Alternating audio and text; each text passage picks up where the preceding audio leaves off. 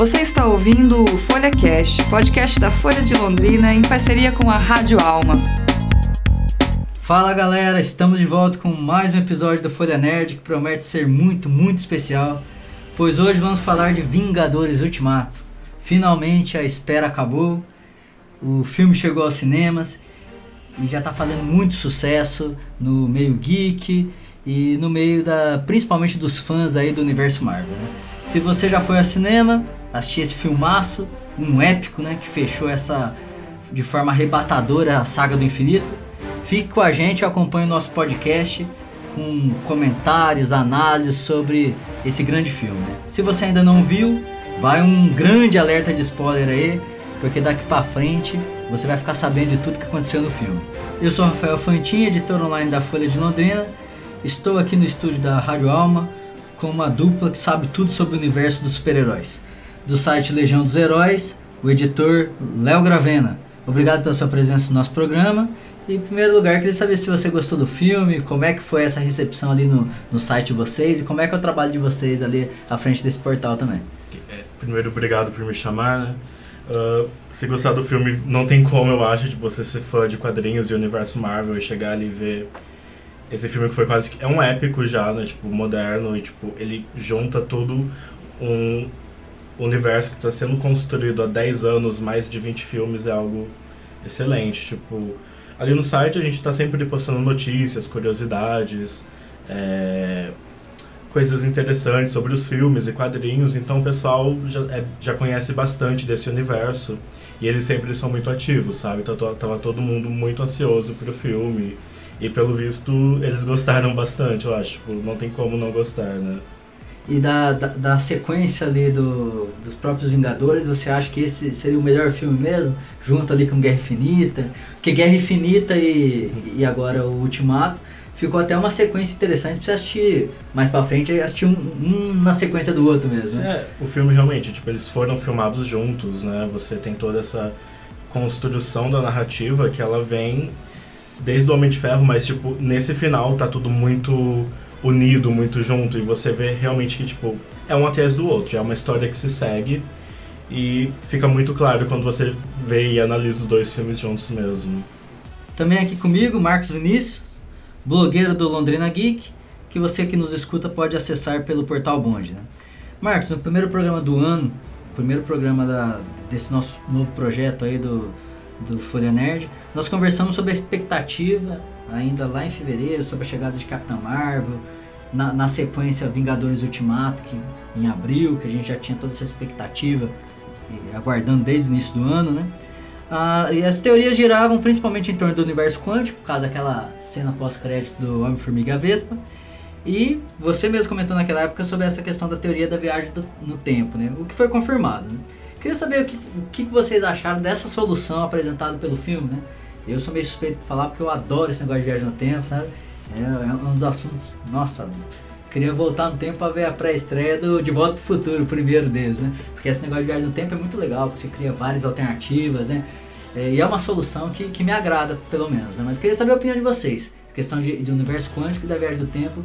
Qual, como que vocês acham que o filme, se o filme acertou em utilizar essas opções para resolver o problema Thanos? Bom, vamos lá. É, primeiro eu queria agradecer a oportunidade de estar aqui falando com vocês. Para mim é sempre um prazer, sempre uma honra. E, e, despejar minha opinião, que não vale de muita coisa, mas vamos lá, né? Bom, essa questão da viagem no tempo, assim como, como eu conversei com bastante gente depois ali do filme, foi uma alternativa é, simples e fácil que eles resolveram é, tomar.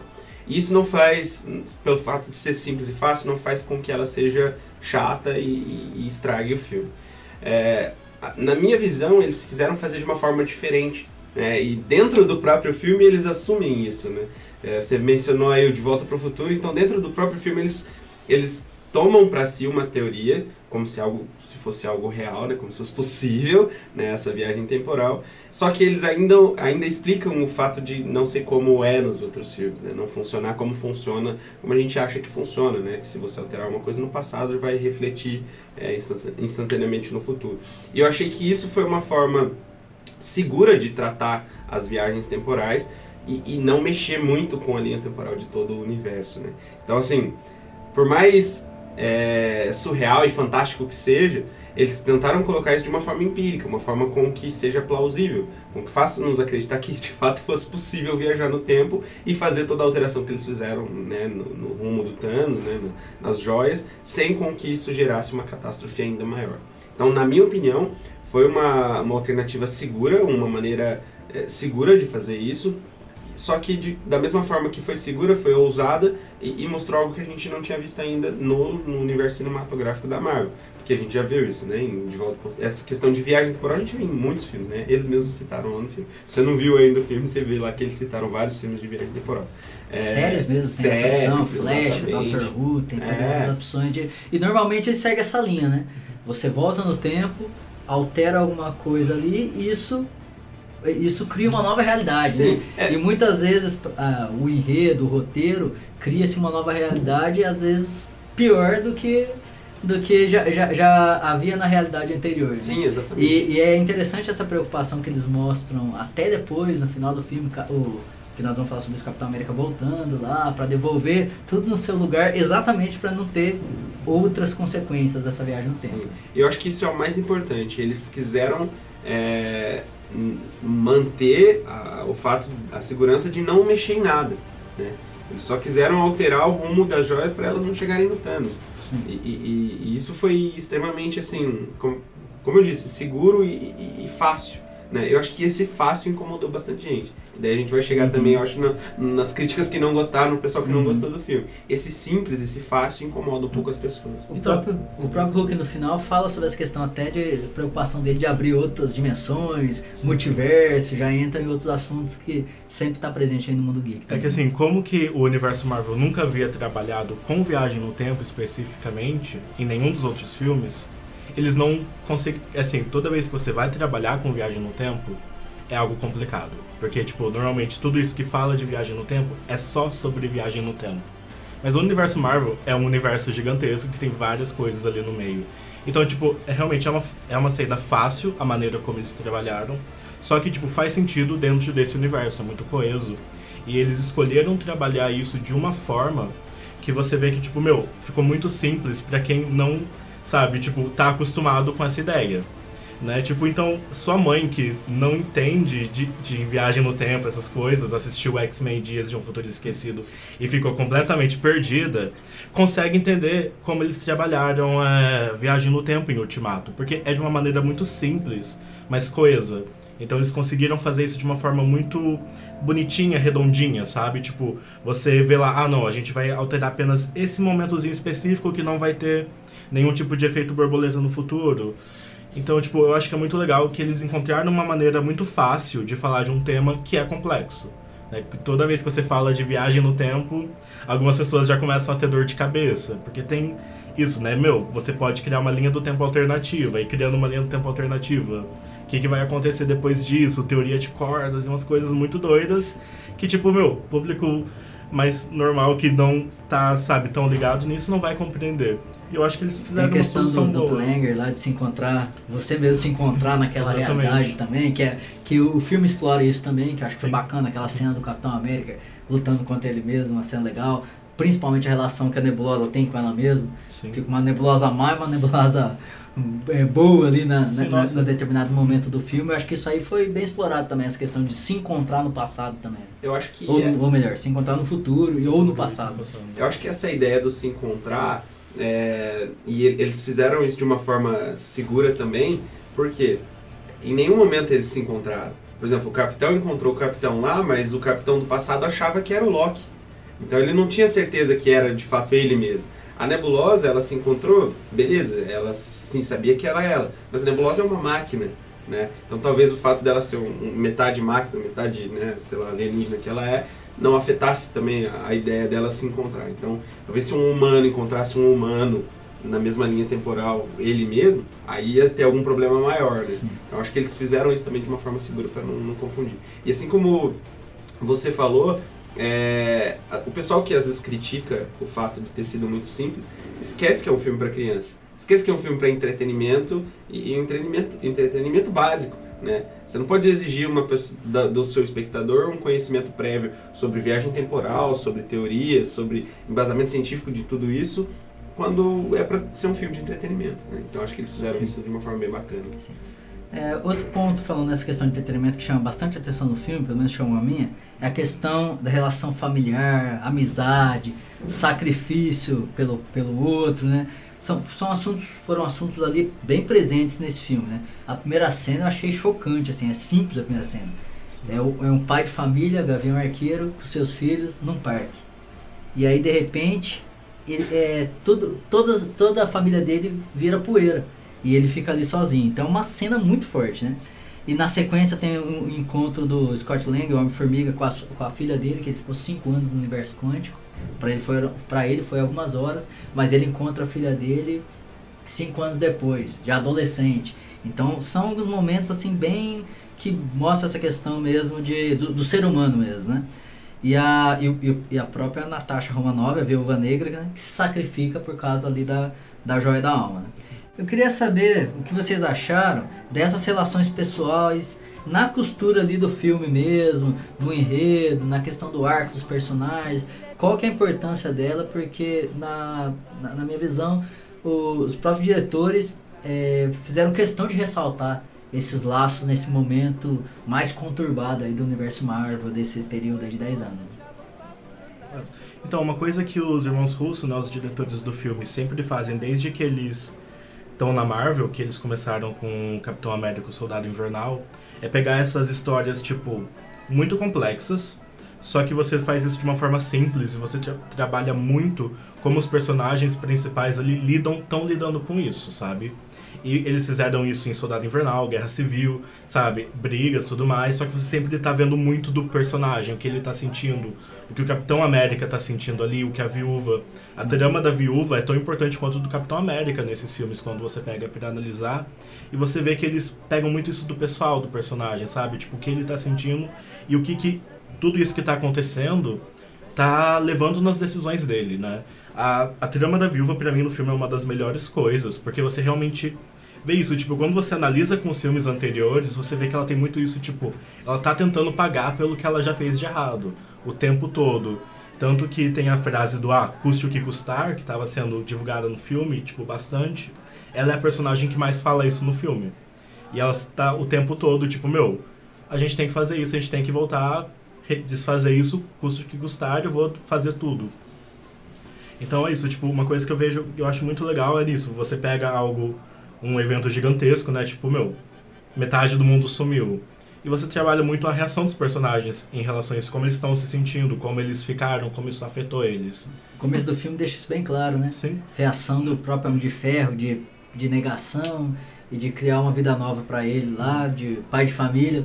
Pela primeira vez o Tony Stark nesse papel o, o Capitão América, como sempre, o Capitão América tentando ajudar ali as pessoas a Sim, passar por Até porque difícil. o Capitão América já passou por isso, tecnicamente, né? Ele já perdeu todo mundo que ele conhecia e, tipo, foi pra...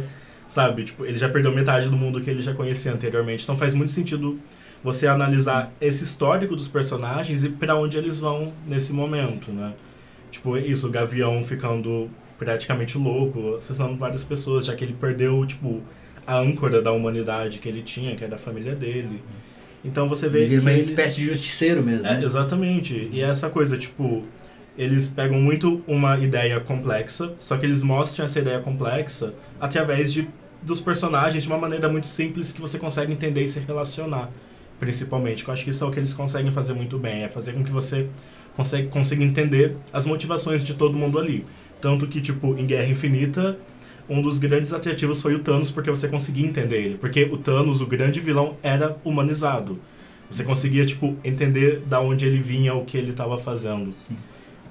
E assim, uma cena ímpar no filme é aquele confronto entre a Viúva Negra e o Gavião Arqueiro para ver quem ia se sacrificar, porque os dois queriam se sacrificar muito por, por conta dessa questão de culpa também que você falou, né? Sim. O Gavião Arqueiro, pelo que ele se tornou após perder toda a família dele, uma espécie de justiceiro que ia é, é, é, assassinando pessoas ligadas ao crime organizado, à máfia, do México ao, ao Japão, como mostrou, né? E a, e a Viúva Negra por conta do, da origem dela, que deve ser é, explorado no, no, no filme que tá para vir sobre a origem dela, né? Que devem ganhar mais força ainda por conta que a gente já sabe o desfecho dela também. Eu, eu acredito assim que essa, esses arcos mais familiares, mais emocionais e sentimentais é, são muito importantes pro, pro, pro longa, porque assim, o, o Vingadores Ultimato é o fim de uma era, né? É o fim de uma saga, né? a, saga do, a saga do infinito, vamos colocar assim. E, e as pessoas dificilmente, às vezes, conseguem dar crédito e, e entender o peso disso, porque atrelam a, a, a, responsabilidade do filme e, e, a finalidade do filme como só um puro entretenimento. Quando, na minha opinião, a essência de um personagem é fazer com que você se identifique com ele. Né? Isso seja em qualquer tipo de arte, filme, teatro, música. A essência do, do, do, de um conteúdo a ser oferecido é fazer com que você se identifique. Então, não tem por que eles não mostrarem algo que de fato aconteceria na realidade dentro de um filme, quando na verdade se o que aconteceu ali acontecesse de fato no mundo real, era daquela forma que você ia lidar, era daquela forma que pessoas normais iam lidar, né? Então, o fato do Capitão América tá ali, por exemplo, no início do filme com um grupo de pessoas, é, é, fazendo com que elas entendessem e superassem o que tivesse acontecido, até por ele ter né, vivenciado algo semelhante, isso é muito legal, porque depois ele até fala do conflito interno dele. Fala, eu tô aqui falando para as pessoas superarem, mas eu não superei. A gente não superou, né? Então acho que isso terapia em grupo. É, né? aquela terapia ali foi muito chocante porque você vê na cara dele que ele fala, o que, que eu tô fazendo, sabe? O, o, o que, que eu posso oferecer para essas pessoas se eu não eu mesmo não não superei o que aconteceu, né? E eu acho que isso foi muito legal em todos os personagens. Todos eles têm assim um, um, sentimento, uma história de vida. E se você não sentir isso em você, não entender isso em você, não colo se colocar no lugar deles, você não, não vê a, a, a boniteza, né? a, a, peculiaridade que existe em cada, um, em cada personagem. Existia uma grande expectativa antes do filme num confronto Capitão Marvel e Thanos, né? Primeiro porque não houve um confronto assim, específico entre os dois, né?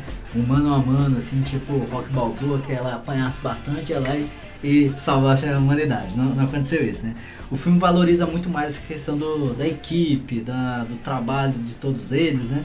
E antes isso, antes e depois da, da volta dos heróis, quando o Thanos, o Thanos não, quando o Hulk pega a manopla do, do infinito e consegue fazer com todas as pessoas que viraram cinza retornem literalmente ali das cinzas, né? Segundo a manopla com a Joia do Infinito, é, o filme mostra que ela é o poder absoluto do universo, né? É, é, contra ela, é, o filme deixa claro que nem a Capitã Marvel dá conta do, do Thanos ali na, na Guerra Infinita, né?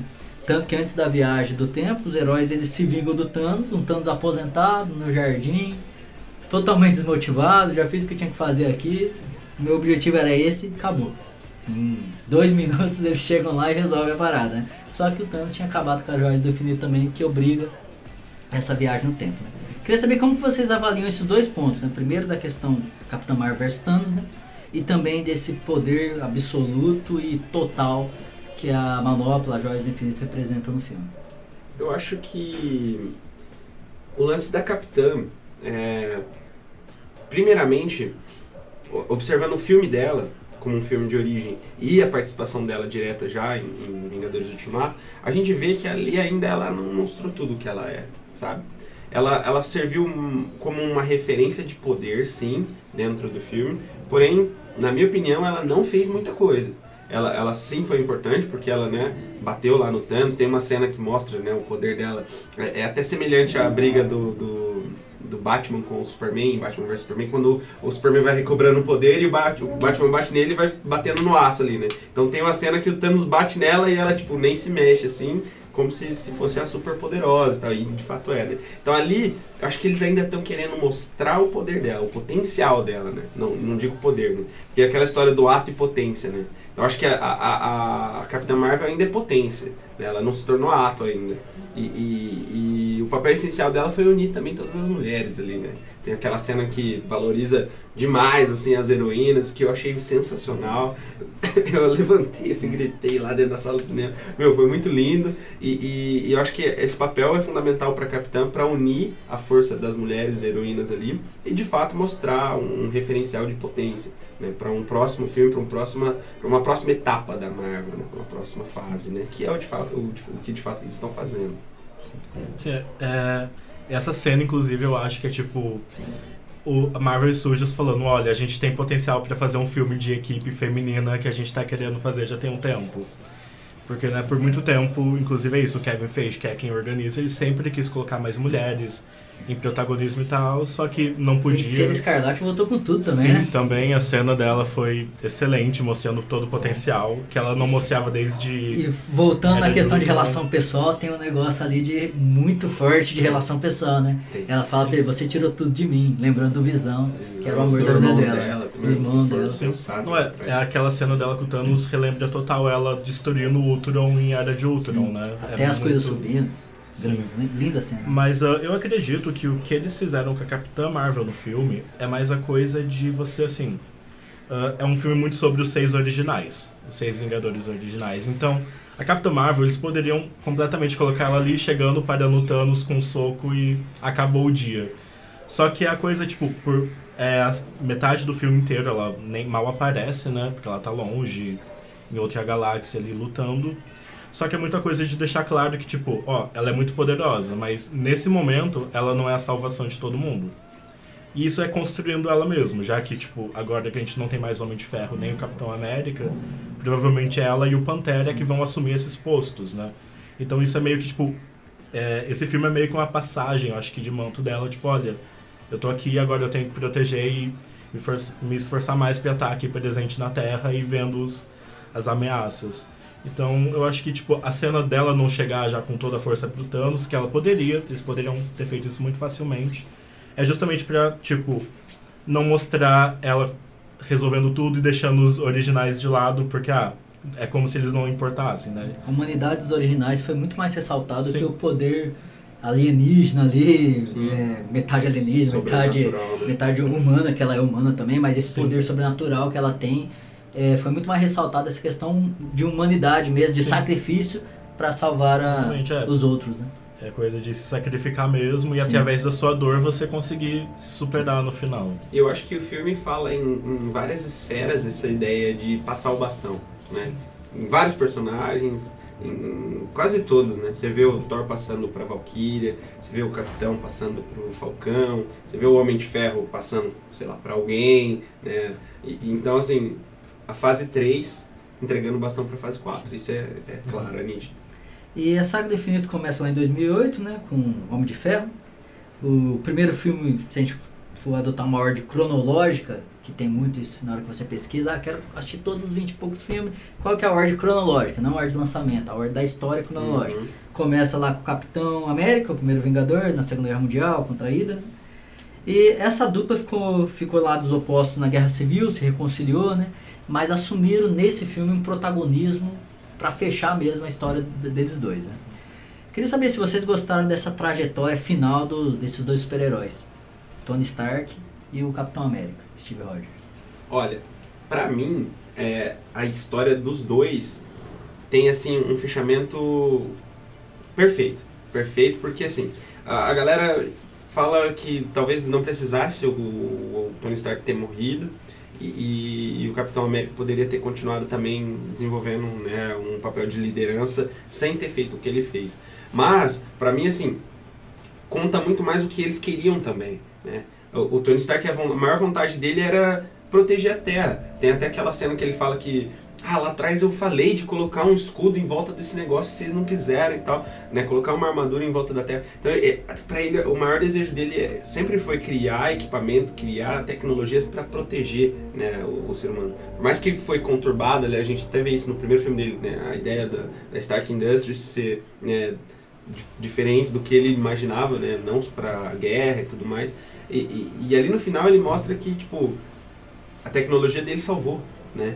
Foi a manopla dele, foi a nanotecnologia dele que, que deteve o poder das seis joias e, e ele conseguiu dar o snap de novo para voltar e tal, tal, tal. Então, assim, ele ficou, sentou lá e falou, ufa, meu, meu, meu papel deu certo, posso morrer em paz. Inclusive, o Cap a Capitã Marvel tenta, não consegue, e depois quem, Exatamente. quem consegue E é faz o- muito é sentido Tony Stark. matarem ele, eu acho. Tipo, faz muito sentido o Tony Stark morrer, porque se Robert Downey Jr. não queria retornar, o personagem nunca ia conseguir ficar ali parado tendo a vida de pai que ele queria ter. Sim. É como a Pepper fala, meu, agora você pode descansar, porque é somente isso, sabe? É, ele nunca ia descansar, ele nunca ia parar de querer brigar, lutar e tudo mais. É a mesma coisa com o Capitão América, tipo, A última vez que ele promete pra Pepper, faz tempo essa última vez, né? É, ah, não, vai sim. ser a última, a última, a última, a última. Sim, sim, nossa. Inclusive, é, e é muito legal isso. Eu acho, tipo, a, enquanto, tipo, o Homem de Ferro, ele tem uma jornada que é isso, né? Começou em 2008, o primeiro filme, e você vê ele se querendo, tipo, se tornando um herói mesmo, um herói que muito mais é altruísta do que ele era desde o começo, né? Você vê, é isso, tipo, é toda a jornada dele é sobre altruísmo e chega no final ele se sacrifica pelo bem da humanidade, algo que o primeiro Homem de Ferro ali jamais faria, sabe? Tipo, ele É, nunca- se você for Chamando a coletiva pra anunciar que ele era homem de ferro, né? Aí no, aí no segundo ele chegando lá na, na, na- naquela convenção da, das indústrias Stark, Mostrando voando, todas as armaduras, o poder, sim, né? era muito- Você vê, você você vê a trajetória do... Mas se bem do que personagem mesmo. se bem que em todos os filmes, por, por exemplo, no Vingadores, no era de no primeiro, no era de Ultron, no Guerra Infinita, em todos eles ele estava pronto para se sacrificar, Sim. né? Que é isso que você falou. É, ele sempre tava, dele. tipo, você sempre vê ele quase sacrificando ali, É. mas sempre essa coisa, não, tem que fazer um gesto gigantesco que. eu tenho que e- me exaltar um pouco primeiro. Exatamente. e enquanto isso, eu acho que a, a jornada do Capitão América, né, que os irmãos russos começaram a trabalhar em Soldado Invernal, pra mim é, tipo, realmente, desse universo é, tipo, a melhor de longe. Porque você consegue ver muito claramente, sabe, toda essa evolução do personagem. Tipo, desde o começo, como ah, o soldadinho que foi lá e só queria ajudar as pessoas, até Soldado Invernal, em que ele percebe, meu, o governo não é tão bom assim, sabe?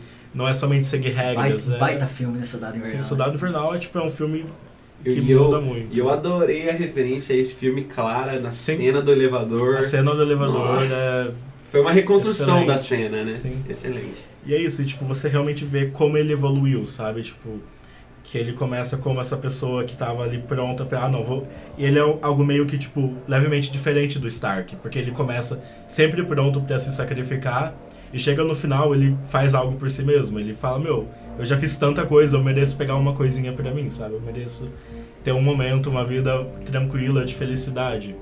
E é muito legal você analisar essas duas jornadas, uma paralela à outra, sabe? E de como cada personagem aprendeu um com o outro. E, e é lindo o fato dele estar sempre preocupado com a- o romance dele, a paixão Ah. dele.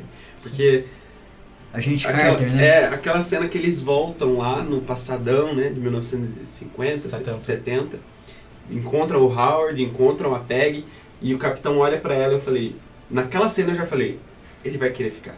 Ele vai querer ficar aqui, eu vou dar um jeito de voltar depois, porque é o sonho da Porque vida em dele. 1970, se você é, levar a história do primeiro Vingador, que é na Segunda Guerra Mundial, ele já estava uns 30 anos congelado já naquela, Sim, sim, naquele momento. naquele ele, momento. ele poderia até naquele momento ter ali um momento com a, Com a Peg. com a, com a Peg, entendeu? Só que, como ele estava numa missão, e isso é muito Capitão América, né? Ele, Exatamente. ele diferente do, do Tony Stark, que é muito mais é, impulso, muito mais coração, vai lá, conversa com o pai dele, tem um momento com o pai dele, não. Capitão América, tô na missão, agiu pelo Fica- certo, né? fica pra, só pro final do filme, quando ele volta no tempo pra colocar todas as joias no local, ele aproveita isso era, pra viver uma vida normal ali, com, a- com o amor da vida dele. e era o sonho da vida Envelhecer, dele, né? Envelhecer, o que era algo que dele. ele perdeu A dança, naqueles 70 meu anos Deus congelados. Não, a como- dança é muito como- legal, Como né? eu chorei naquela Ah. cena, cara. Porque a dança é legal, que remete ali ao- aos, aos primeiros filmes. Primeiro ao filme primeiro dele, filme. né? O primeiro do filme Capitão. dele é algo que sempre retorna, tipo,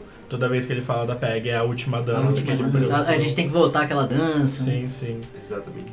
E, e agora que a gente falou sobre o Capitão, eu até queria pontuar uma, uma, uma crítica à, à, à ideia das viagens temporais, que foi algo que o pessoal colocou né, em pauta, que é sobre o filme todo eles se sustentarem nas viagens e não afetar a linha temporal da qual eles estão, e no final do filme o Capitão faz isso. No final do filme ele, ele se entrega a uma linha temporal e afeta toda ela, né? porque daí ele reaparece como velho. Então, assim, isso é um ponto de qual, do qual eles meio que é, in- invalidaram um pouco o que eles fizeram durante o filme todo. Eu não achei que foi algo que estragou, porque de fato se prende mais ao lado emocional e ao lado do, do capitão querer ficar com ele, querer viver a vida dele e realizar o desejo dele. Mas se você for parar para analisar a teoria e a ideia do que eles fizeram durante o filme todo, ele não poderia ter feito. Né? Então, mas assim, na minha opinião, não estragou. Sim, nenhum é, mas se você. é, é, se o Homem de Ferro morreu, o Viúva Negra morreu, o Capitão América, ou, ou ele teria que morrer também pra passar o bastão. Sim, O que eles encontraram de solução foi uma forma uma de... forma mais romântica É, de, de dar um final pra ele ele, porque ele não volta mais também, E é- porque é- ele envelheceu, né? É a questão de viagem no tempo no filme, na verdade, ele deixa várias coisinhas abertas também para o futuro, né? Que é isso, tipo, beleza, o Capitão América voltou, ele ficou ali, mas ele pode muito bem simplesmente ter é, se abstido de, sabe, se- ser um herói ainda, ele sabia o que ia acontecer, que ia ficar tudo bem.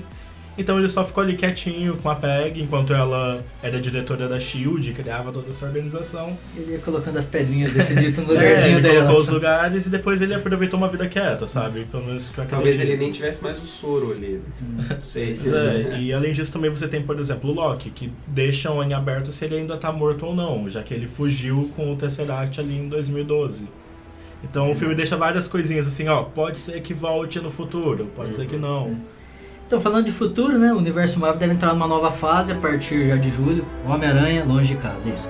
Ainda temos a previsão, é, sem data definida, como Homem-Aranha, né? Doutor Estranho 2, Pantera Negra 2, Guardião da Galáxia 3, né? Todos esses filmes que podem ou não passar após a derrota do Thanos. né? Pode ser, pode ser antes do Thanos, pode ser depois, porque todo esse pessoal tá de volta ao universo Marvel, né?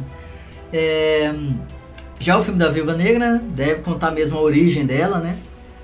E que, que também, na minha opinião, deve, esse filme deve ter um peso muito maior agora que a gente sabe o destino da, da Natasha Romanoff, esse destino nobre que ela teve, se sacrificando pela joia da alma, que sem a joia da alma não seria possível é, criar novamente a manopla e derrotar o Thanos, né? Queria saber de vocês, qual a expectativa aí dessa, dessa nova fase, nessa nova geração do universo Marvel? É, só pra falar, é, o Kevin Feige deu uma entrevista essa semana em que ele falou que Homem-Aranha Longe de Casa não vai ser o começo da fase 4. Vai ser é o último filme da fase 3. Até porque ele, tipo, ele já falou anteriormente, ele não sabe se vai ser mesmo fase 4. Porque como acabou essa saga do infinito, né, que é como eles estão chamando, ele não sabe exatamente o que vai ser depois. Se vai ser fase 4, se vai ser uma nova fase 1, o que, que vai acontecer. alguns filmes dentro dessa geração É. também, né? Aham. Por exemplo, você faz a, a- o próprio Viúva Negra, a gente já sabe que vai ser dentro dessa geração, porque é um filme de origem, Sim. da origem dela, né? Uhum. Mas é, então daí é, a gente não sabe muito bem o que vai ter depois, mas eles estão tipo indo por um caminho muito mais diverso e diferente do que a gente teve até agora, né? Tipo, Pantera Negra, filme dos Eternos, que vai ter uma boa parte do elenco asiático, eles estão querendo um protagonista LGBT. Você tem Viúva Negra, Capitã Marvel 2, que com certeza vai ter também, então tipo, mais mulheres em papéis de destaque, com filme solo.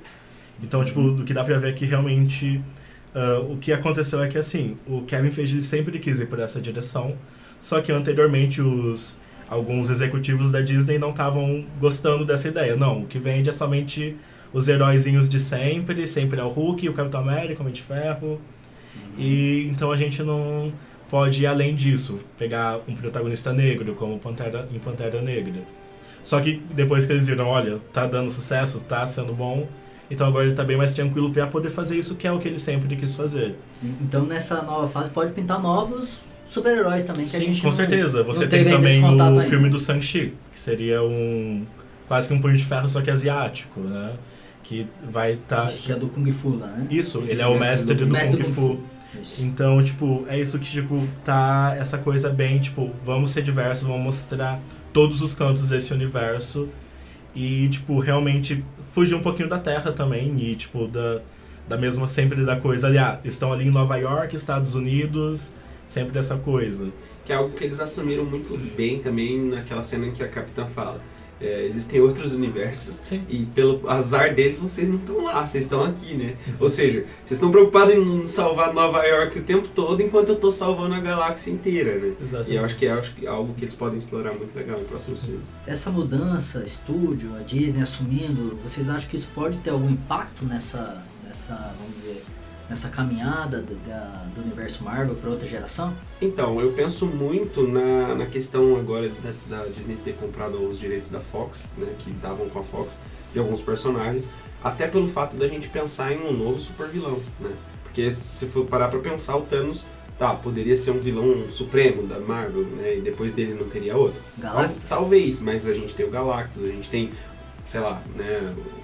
A volta ali do, do, do surfista junto com o Galactus.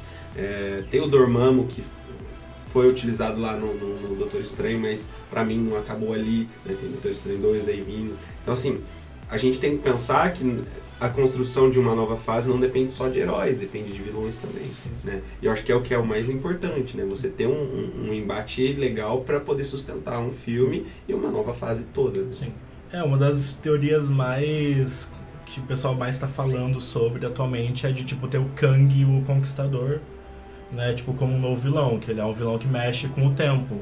Que daí explicaria, tipo, já tem essa base agora pra você trazer um vilão falando, olha, vocês estragaram todo o tempo, tô aqui pra consertar, vamos arrumar essas coisas.